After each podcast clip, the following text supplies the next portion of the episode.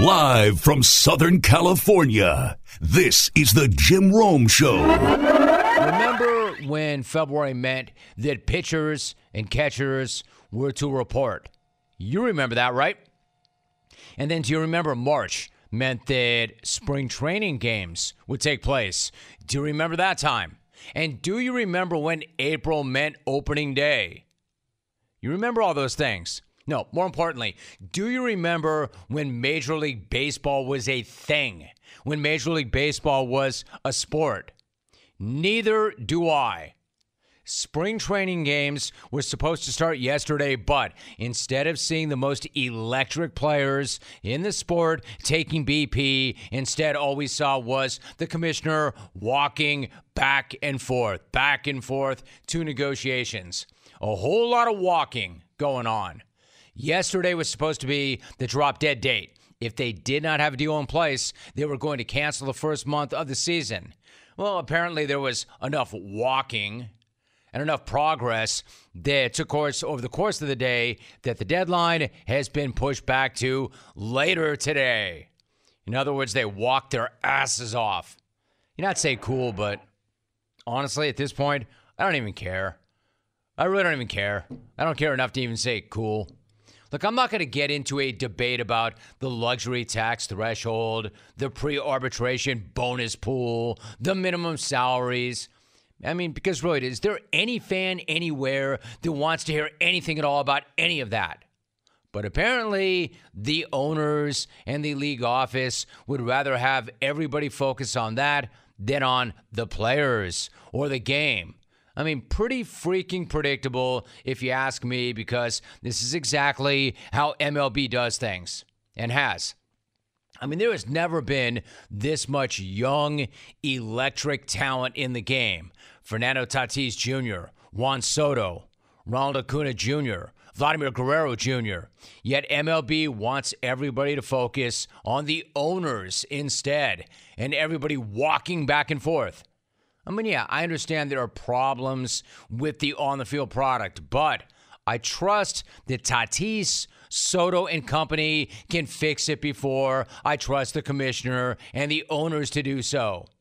Shohei Ohtani just turned in one of the greatest seasons in the history of the game, arguably the greatest of all time. We should be seeing him right now. We should be seeing what he's going to do to raise the bar, to have an encore. Instead, we're seeing Hal Steinbrenner in a polo and khakis. Like MLB never misses a chance to miss a chance. They could be out trying to make the game more popular, trying to connect more fans with the game in ways they never have before. Instead, what do they do? They slash minor league teams, and now they're looking to slash games from the major league season. And if you can get rid of games in April, why should anybody show up and watch them in May or June? Really, why should we give a damn about games then if you're going to get rid of games now? Why do I have to? The thing is, we don't. Everything about this was a choice. Everything about this was a choice made by the owners. They didn't have to have a lockout. They didn't have to drag their feet for weeks of negotiations. They didn't have to cancel spring training games and put chunks of the regular season in jeopardy. They chose to do this. They wanted to do this. And this is the same crew that was so stupid that back in 2020, they could not figure out how to get their sport underway during a pandemic. So instead of being the first sport back, they were practically the last. They want this. This is not a bug, it's a feature. Yeah, I know. Supposedly it's billionaires v millionaires. But here's the truth player salaries. And don't put me in a spot where you think I'm pro player and I want the interviews, because that's garbage. I've heard that so many times. That's not what this is. Fact is, player salaries have been on the decline each year for the last four years, while the game's revenues have been increasing. Now, let me just digress for one minute. You may say, Rome, I don't give a damn about either. I don't want to hear about billionaires versus millionaires. I get that. I understand that. But understand what I just said. Players' salaries have been on the decline, but still, that's not enough for the owners. They jack with service time. They keep future stars in the minors too long so they can screw them on contracts down the road. Again, you may not care about millionaires that are getting jacked with, but they are. Remember when that bonehead, Kevin Mather, then president and CEO of the Mariners, was bumping his gums trying to impress a Rotary Club? Remember that guy? Remember when he was bragging about manipulating service time and complaining about players who have not mastered English as a second language? Do you remember that bonehead? I'm here to tell you that bonehead probably was not an outlier bonehead. I'm guessing there are a lot of other team presidents, CEOs, execs, and owners who feel the same way. It seems like they really don't like the players. It seems like they really don't even like the game. And they're just too dumb to realize that the players are the game. They initiated the lockout. It's a lockout and then they waited a reported 43 days before making a first proposal. Does that sound like a group? that loves the sport? Does that sound like a group that loves the game? Does that sound like a group that loves or even gives a damn about the fans? Hell no. Let me tell you what they love. Let me tell you what they love. They love money. Hey, listen, I know the days of owning a pro sports team for the love of the game are long gone. I understand that the O'Malley family is not walking through that door. But I've never seen a group of owners who seem to hate their own game as much as this crew does. Like, actively hate the game, like going out of their way to hurt the game. Forget telling if the commissioner loves the game. I can't even tell if he likes it because all of his major moves have been about trying to change the game for the worse. I'm not even saying that he's actively trying to sabotage the sport's popularity, but could you tell if he was? This is the same guy who crapped all over the trophy that is supposed to matter most. Remember that? Remember when the commissioner took a dump on the trophy? You have a big dump in your pants. The trophy that the players give everything to win. The commissioner's trophy. Piece of metal. He dumped on his own trophy. You have a big dump. That is still not talked about nearly enough. That doesn't get nearly enough run that he took a dump on his own trophy. He took a dump on the trophy that has his own name on it. Can you imagine Adam Silver actively dumping on the Adam Silver trophy? I mean, say what you want about Silver, but could you imagine him taking a dump on a trophy with his name on it? That's what this guy did. And speaking of silver, let's not forget that when MLB has been doing as much as they can to change their game, Silver had to tell MLB why their game was perfect for in game betting. These dopes don't even know what they have on their hands. Silver had to tell them, hey, yo, yo, you actually have the best sport for in game betting because you have the slowest, most boring sport but mostly the slowest sport. It's perfect. So instead of taking a big dump on your trophy, take a look what you have right there. Like if the NFL's commissioner is all about protecting the shield, MLB's commish is all about taking, I don't know, a dump on the sport. And you know what? Even more importantly, a dump on the fans. Piece of metal. Like, don't tell me they're not making money. We have plenty of evidence that they're making it hand over fist, that they're making it by the truckload. Atlanta made a profit of 104 million bucks last year, 104 mil in profit. But here's the ultimate proof. And believe this, if they weren't making money, they would sell. Surely they aren't so stupid that they would stay on as owners of teams that were hemorrhaging money the way they claim to be right? If they were losing that much money, they would sell. It's as if they're hearing people call this sport irrelevant, and then they're determined to prove that everybody's right. Like, you think our sport sucks? You're right, it does. We're the worst. If you're MLB, you're in a daily battle for attention. We all are. You should, if you're MLB, you should, as Les Snead says, wake up every single day sprinting to make this game more relevant, more exciting, and more engaging for the fans. Instead, what you've got are billionaires complaining that it's not fair, that they don't make all the money. MLB teams are making a ton of money. They're more valuable than ever, and that's before the tidal wave of cash that's going to come when gambling fully arrives. But apparently, that's still not enough for the owners. Hell, even they have the audacity to complain, we're poor, we're not making enough money, we need to lock the players out. Hey, listen, if that's true, and I don't believe that for a second, but if that is true, whose fault is that? If that's true, that's on you, the owners. If you're losing money in this game, then you're horrible at business. From the commissioner to the owners, they are terrible at business if they're losing that much money. Or they hate the game, or they're not losing that much money and they're greedy as hell, or all of the above. Like, we're sitting here in the hospital on a ventilator. You may as well just rip the plug out of the wall. Why keep this comatose sport alive? Keep doing you, baseball. I've got one question, though. Just one question. Excuse my ignorance. I do not negotiate for a living. It's not my bag, it's not my deal. I've got people who do that for me. However, back to this whole walking thing. What is with all the walking between MLB and the MLBPA? All I see, I don't know what kind of negotiations going on, if any at all, but I'm seeing a hell of a lot of walking. What is with both sides walking one way or the other? That's all I see. Like, what the hell is that? You guys couldn't just rent a big conference room at the Marriott? Every banquet hall in America is booked? No one thought about being within shouting distance, and that might speed this thing up? I mean, never mind FaceTime or Zoom, you know, serious technology like that. How about a couple of cans and a long piece of string? I have never seen so much walking in my life. And no one's laughing harder right now, probably, than Bobby Bonilla. I'm sure this dude's check still cashes regardless of if there's a season or not, a lockout or not. Best contract ever. My man's walking all the way to the bank. Hey, oh.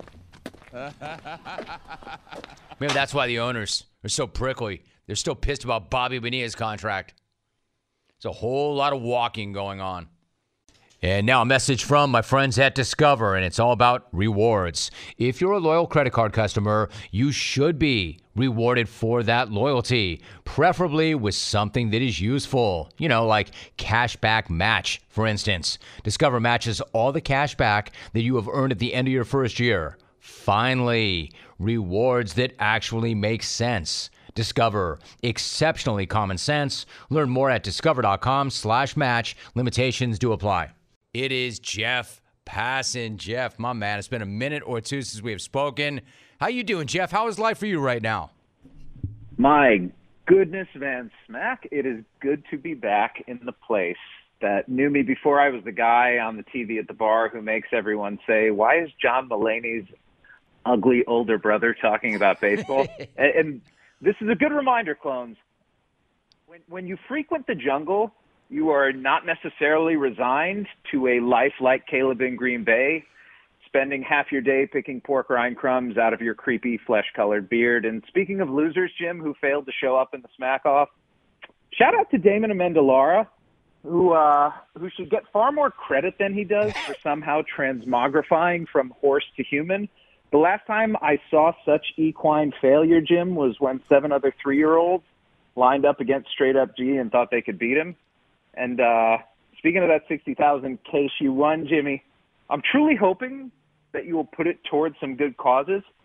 Brad and Corona always could use a fresh cycle of the juice. We know Lef and Laguna needs a bailout for Ghost Casting.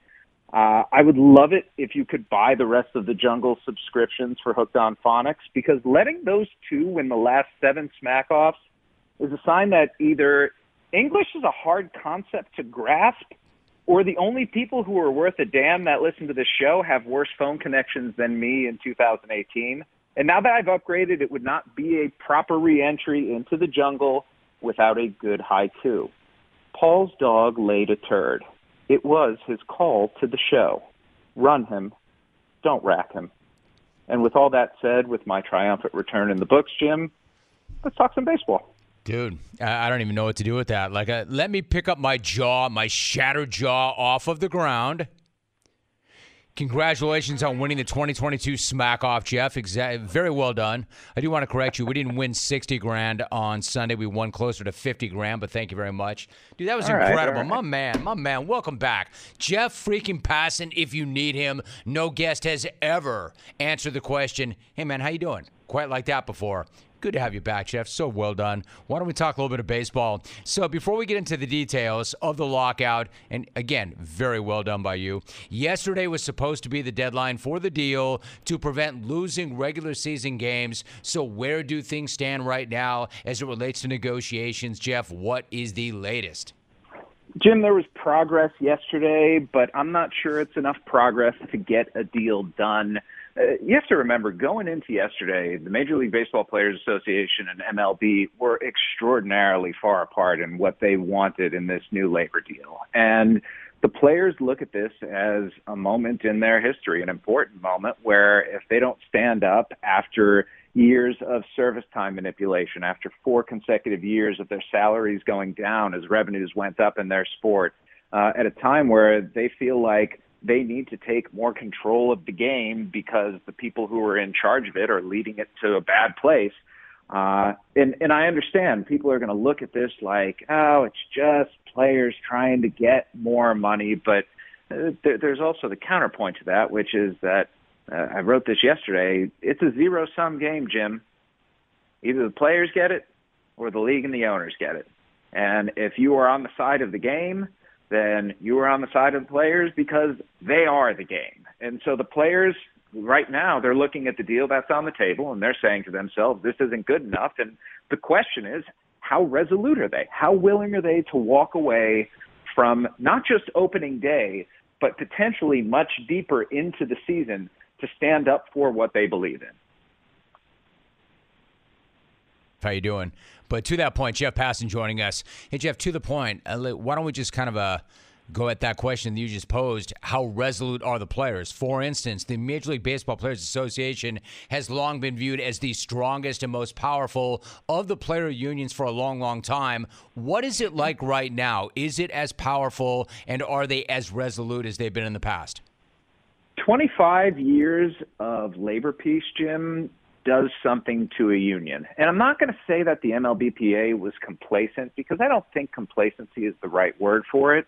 But it certainly wasn't like the late 60s when the union formed, in the 70s when it gained strength, and uh, the 80s and early 90s when it was winning every labor battle. I mean, if uh, they're they're in the position they're in right now, frankly, because the last two labor deals tilted demonstrably in favor of Major League Baseball, and so they feel like there's a lot for them to claw back. The problem, of course, is leverage, and they don't have a whole lot right now. You know, they're offering expanded playoffs, they're offering advertising on uniforms, but aside from those financial incentives, uh, there, there's not a whole lot there. Maybe, uh, you know, a pitch clock, maybe uh, a ban on the defensive shift. There, there are a few things that they can do, but the leverage points are much more in favor of the owners at this point because they're the ones who have the financial resources and they're the ones who are uh, trying to tamp down pay as much as possible. And this, listen, this is just classic business right here. It's labor negotiation. Uh, the the workers are trying to get the most money out of the business owners, and the owners are trying to pay the least to the workers that they possibly can. And uh, you hope, as a baseball fan, that they reach a deal where not both sides are happy because that's not possible, but where both sides are not unhappy. That's when you know you've reached a good point, and that's where a deal is going to get struck. Where it's more like we can both live with this rather than we're giddy with it. We are talking to Jeff Passan, MLB insider for ESPN and ESPN.com, also author of The Arm. Jeff, from the owner's standpoint, you've also written this quote, This is Rob Manfred's disaster, the league's disaster, the owner's disaster, and it's been a long time coming. End of quote. Let me ask you this Do the commissioner and the owners know this lockout is a disaster, or do they think this is working out really well? I think time's going to tell on that. And and the big question for me, thirty thousand foot view of Major League Baseball right now, is do the people who are running the ship understand that if they don't steer it correctly, there is an iceberg ahead. And, and that iceberg is years of fandom lost on account of what's happening on the field right now. It's amazing to me, Jim, the level of play that we see from individuals and the overall play that just does not compare to it. Uh, it's a slow game. And I listen, I love baseball. I really love baseball, not just because I've spent 20 years doing this job. I love everything about baseball that it is a thinking person's game, that you can have uh, athleticism uh, and you can have power, and there's so many different elements. You don't have to be six three, uh, you know, 220 or 6'11. You, you can just be a five foot seven guy, or in Jose Altuve's case, a five foot five guy who can go bat to ball and become a superstar. But the game's pace right now, it doesn't work long term. It's just not sustainable. And I think the fact that MLB right now is more focused on trying to tamp down on the players than it is prioritizing the product on the field is concerning. I, I look at the players and listen, uh, their opinion on that matters too. But their priority right now, they feel like we got to get everything else straight because we are the product. And, uh, you know, the happier we are as workers, the better the game is going to be. Jeff Passan joining us. Jeff, in terms of the players, let me ask you this. In the wake of the Astros' punishment, the commissioner did refer to the World Series trophy as, quote, a piece of metal. let me ask you this. Yeah. Was that just a one off, a slip of the tongue, or is that something that the players have never forgotten, latched onto, in fact, and will always remember? Every, I, I'm not exaggerating when I say this, every single day in player meetings, it gets brought up every single day. Mm. That gets wow. brought up. The fact that uh, salary arbitration, it's a you know core tenet of baseball's economic system, where after three years of service, you essentially get to argue for your salary. And salary arbitration has gotten a lot more contentious in recent years. And my friend Marc Carig wrote a story a couple years ago talking about how the team uh, that does the best job in the commissioner's office view of uh, keeping salaries low, got a replica championship belt. And when players found out about the the arbitration championship belt, they got pissed off. And when they saw Rob Manfred come out a couple of weeks ago and say that uh, investing in the S&P 500 is a more profitable venture than doing so on a Major League Baseball team, that bothered them. It, it's just this continuous list of grievances that players have. And, uh, you know, they ask the question, does Rob Manfred really like the game? Yes, I do think Rob Manfred likes baseball. But I also think that Major League Baseball, writ large, does things that, uh, frankly, defy logic, reason, sense. And in that, when that happens, the players get more and more animated, more and more aggrieved. The question, Jim, is do they get more and more resolute? And there's a chance if there's not a deal today by 5 o'clock p.m. that we're going to find out the answer to that question. I was going to say, Jeff, before you go then, so how do you see it playing out? Do you expect a deal to get done soon, or could you see the league canceling the first month of the season? I don't know if we're going to get to a month. Um, listen, negotiations can turn with one sentence, right? Like if you're in a room and you're trying to negotiate something and MLB says something to the players that makes them believe that uh, a deal is not just there to be had, but should be, then yeah, of course we're going to play. But it all depends, I think, on, on the trajectory of these negotiations today. Uh, I will say this, going into them, I'm not particularly confident that they're going to come out of it with a deal. But uh, I, I hope as a fan and as somebody who would love to cover games this season that they do. And then if they don't, Jeff, if we're looking at a month or more, how much damage then does that do to their sport? I think the day that a game is missed, Jim, is when the damage starts. And it's just going to compound. And how ugly this gets, I don't know. But if you're a sport whose relevancy in the sporting zeitgeist is not nearly what it used to be. And you're losing games for what, to many in the public, fair or not, amounts to a money fight. It's just a bad look. The bad look for everybody involved, no matter who's on the right side morally. It, you know, I, everyone is going to get blamed for this. And while I don't think the blame uh, is it's fair to equally dish it out. Um, I, it doesn't matter when games are lost. Uh, you start turning off fans. Uh, you start turning off casuals who might have turned into fans. You start turning off would-be fans who might have turned into fans. And remember, it took Cal Ripken, McGwire, and Sammy Sosa to rescue Major League Baseball from the debacle that was 1994 and 1995.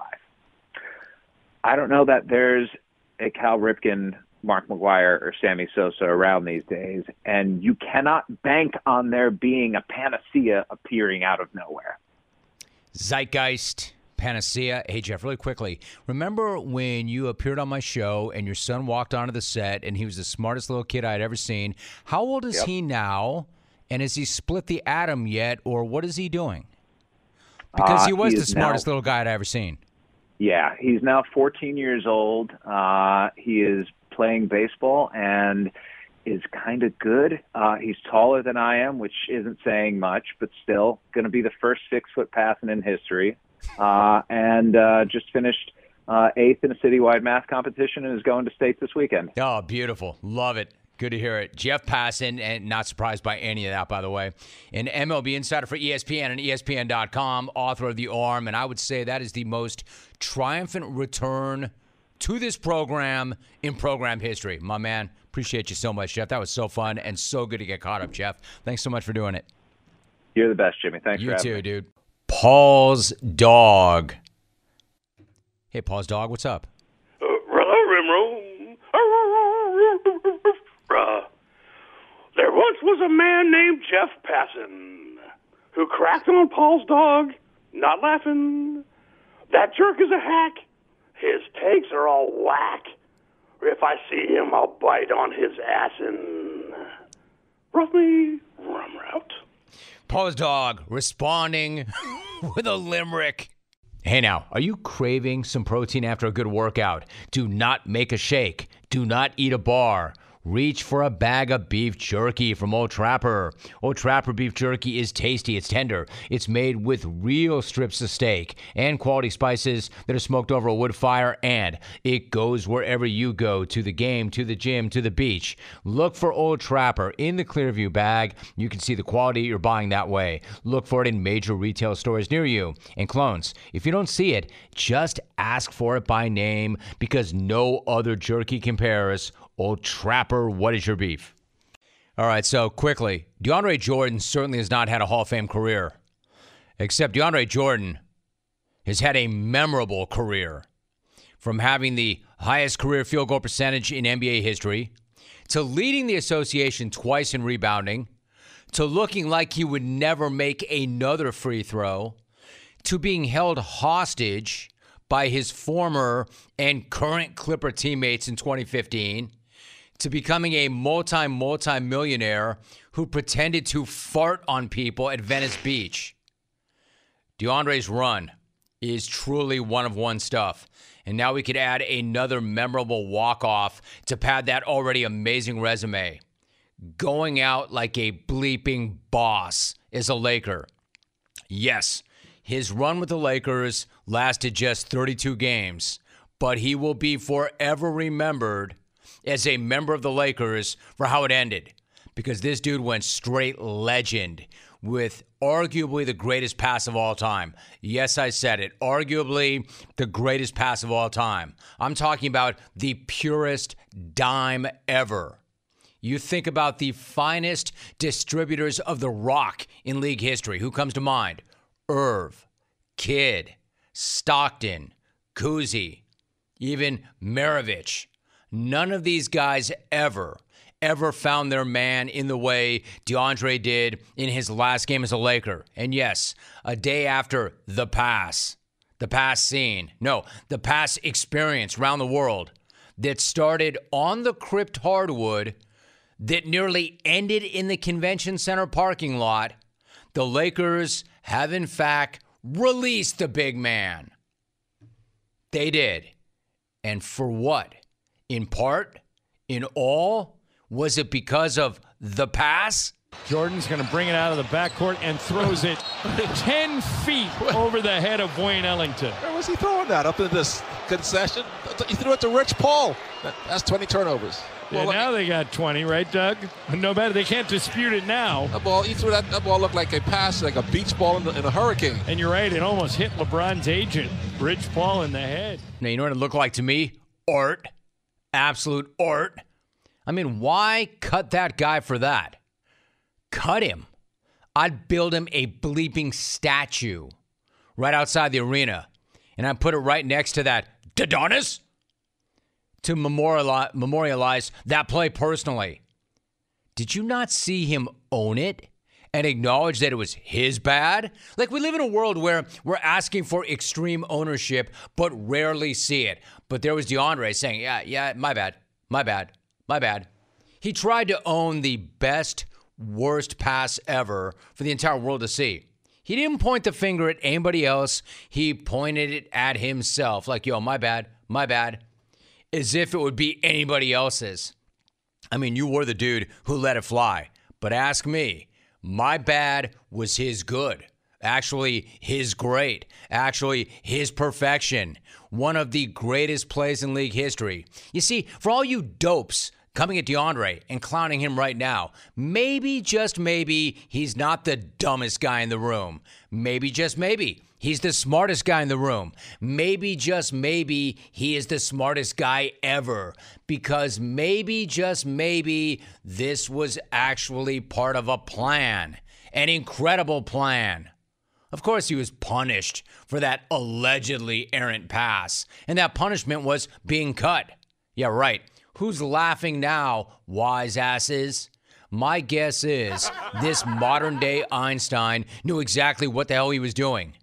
Did this dude not join a team that was expected to win an NBA championship? And is this same team not one of the biggest disappointments, not only in Laker history, but in league history? You think maybe, just maybe, this guy was looking to get off the purple and gold Titanic and simply took matters into his own hands by throwing that rock out of the building altogether. Iceberg, right ahead! Wouldn't you? If you were as smart as this guy, you would. So instead of maybe hating on DeAndre, maybe you show this cat some respect, maybe even some love. That's a next level move if there ever was one. For all I know, DeAndre might have been on the bench before he checked in and said to his guys, Yo, watch this. Yo, fellas, check this. I'm going to embrace my inner point, DeAndre. Start a fast break and then dot the popcorn vendor. Then they'll have to get rid of me. Jordan comes up with it. Oh, wow. Hey now. Too high, too high. Thought the fans deserved a souvenir after this. Let me tell you something. Half his teammates have got to be livid that they did not come up with that idea themselves. DeAndre's a freaking genius. Not only did he get off that sinking ship, he no longer has to sit in when LeBron turns off the projector from their latest loss and says, Yo, fellas, this tape of us getting hammered again, it's not doing a damn thing for us. Let's have some fun. Let's watch my movie Space Jam 2 again. No! No! Bron, please! Anything but that. Let's watch the Pelicans without Zion kick our ass again. Come on, man. Not Space Jam 2. Not again. No! Man, you know DeAndre was thinking that. I guarantee this dude was thinking that. I guarantee this dude was thinking, man, if Bron makes me watch that movie one more time, I'll straight up walk. I'll leave all that dough on the table. I don't even care how much I'm owed. No way in hell I watch Space Jam 2 again. I'll walk. I'll walk into oncoming traffic before I do that again. Wait a minute. I got an idea. Next time they put me on the floor, I'm going to run like I'm Irv and bleep, and I'm going to dot Bron's dude Rich Paul in the stands. Yeah, man. That bleep will humiliate him. They ain't having it. It'll go viral, and they will run my ass down. They'll run my ass out of here. And not only will I be off this sinking ship, I will never have to watch Space Jam 2 ever again. Oh, and wait for it. Somebody who actually matters is going to want me. And I will no longer be known as the seven foot multimillionaire who used to fart on people in public parks. Holy crap, I'm a genius. Holy crap, he is. Look at this rocket scientist now. Woj tweeted the 76ers will aggressively pursue him after his Laker release. Like I said, genius. Who in the hell on the Lakers wouldn't rather be in Philadelphia right now? The 76ers have a shot at winning the Larry O. The Lakers don't even have a shot at a set of steak knives. For real. DeAndre now has a chance to play with vintage beard and back up the favorite to win the NBA MVP in Joel Embiid. He's got as good a shot as anyone at ripping that ring. And you're going to tell me that legendary pass was the final straw. My ass. That Pistol Pete no looker was a ticket to get the hell off that garbage team. Garbage. And never have to see Space Jam 2 ever again. Dwight the Enforcer, Melo, hell, Bron himself wish they had thought of that. You know, you know, I should be sick of the Lakers, but I'm not. This circus is only going to get better. Now that carny crime does not get you punished, but rather rewarded, it's getting even better. If it's the prime crime, then it's the perfect basketball crime. like, what the hell is going to happen tonight downtown against Dallas? I don't know, but I can't wait to find out. The Lakers have gone from can't watch to can't miss TV altogether now. DeAndre, you are smart, dude.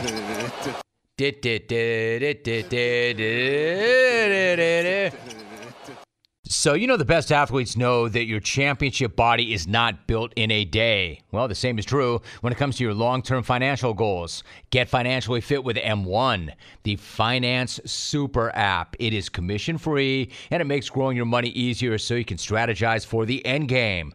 Build a custom portfolio or choose a pre built portfolio that speaks to your goals. Then, automate your everyday money moves and use your extra time to watch the highlights. They even make it easy to stick to your investing strategy by automatically rebalancing your investments every time you buy into your portfolio, keeping your investments close to where you want them to be. That way, your portfolio sticks to the plan for the long game. There are no huddle ups necessary. Visit m1finance.com slash sports. That's M with the number one. Sign up and see why Money, Investopedia, and Yahoo Finance are proud superfans of M1. That's M, the number one dot com slash sports.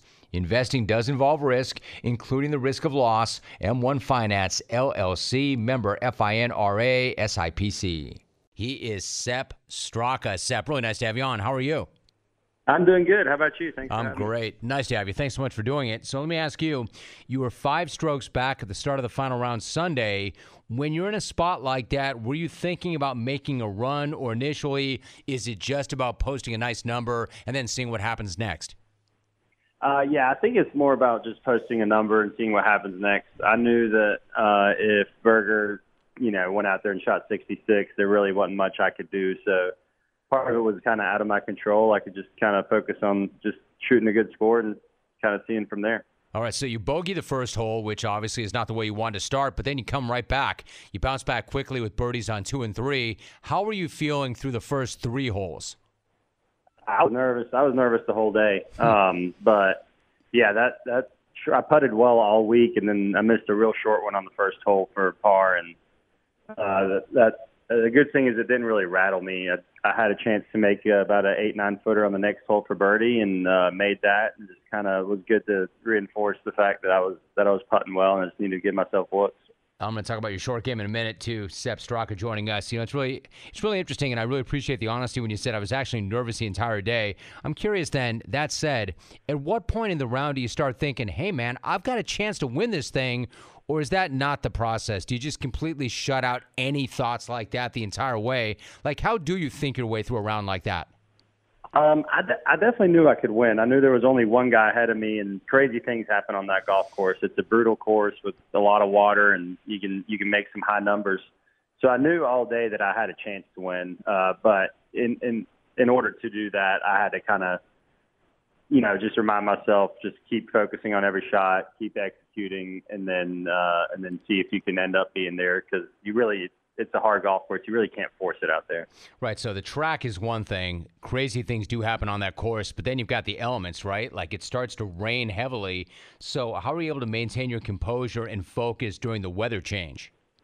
Yeah, I mean, it was on the on the last hole. I was fortunate. I got to hit my tee shot uh, before it started raining, and uh, we were standing there, had a seven iron out already, uh, and then and then switched into a six iron once it started raining because I mean it was coming down hard and uh, yeah, it almost refocused me uh, because I was thinking, you know, on the last hole, all about trying to win, trying to do this, and uh, and that kind of refocused me to just make sure that I was uh, just trying to execute my shot, and and I was able to do that. Sepp Straka coming off his first career PGA Tour win. So I'm curious, when it's over, when it's over, and you clinched your first PGA Tour win, does it feel the way you expected that it would? What did it feel like?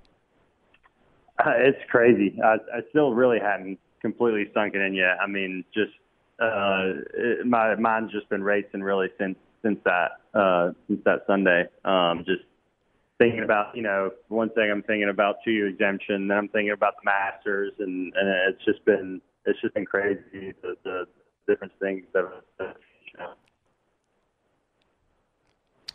Talking to Sepp Straka, we just lost you, Sepp, for one minute. I want to make sure that we can reestablish that connection because it started to fade out just a little bit. Do you guys want to pick that up? Yeah, we'll see. Like that song always makes me laugh, but it's never a positive when it happens. All right, so Sepp, we lost you for a second, but I did hear your answer. You know, the thing is, the, to me, the the thing about the win is you did not back into that in any sense. You beat Daniel Berger, who you mentioned, who had a big lead going into the day, and you had a major winner in Shane Lowry as well, who shot a bogey-free 67. So how much confidence does it give you going forward to not only win but win the way you did? Yeah, it definitely does. I mean, on a hard golf course like that, to shoot 66 on the last round was uh, to get the win is, is a huge confidence builder. Um, I feel like my confidence has been building a little bit over the last few months. I've been playing some pretty good golf, shooting some good numbers on some hard golf courses.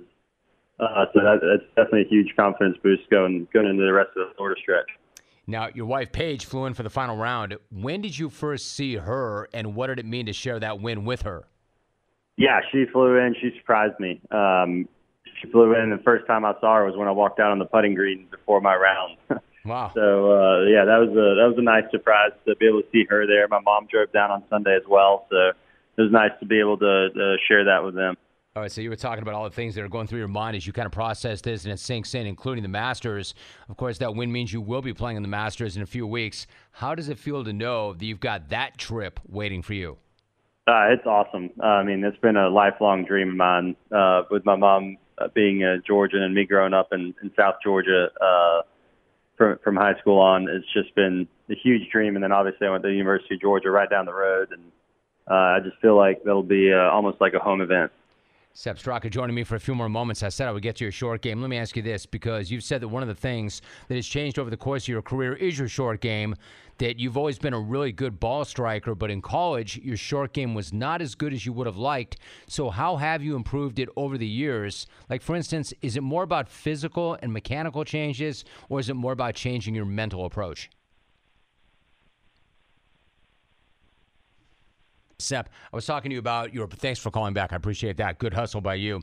We were talking about the your putting game and how it changed, and I wanted to ask you before you dropped off that how much of the change in your short game is about physical changes, and then how much of it was just about changing your mental approach.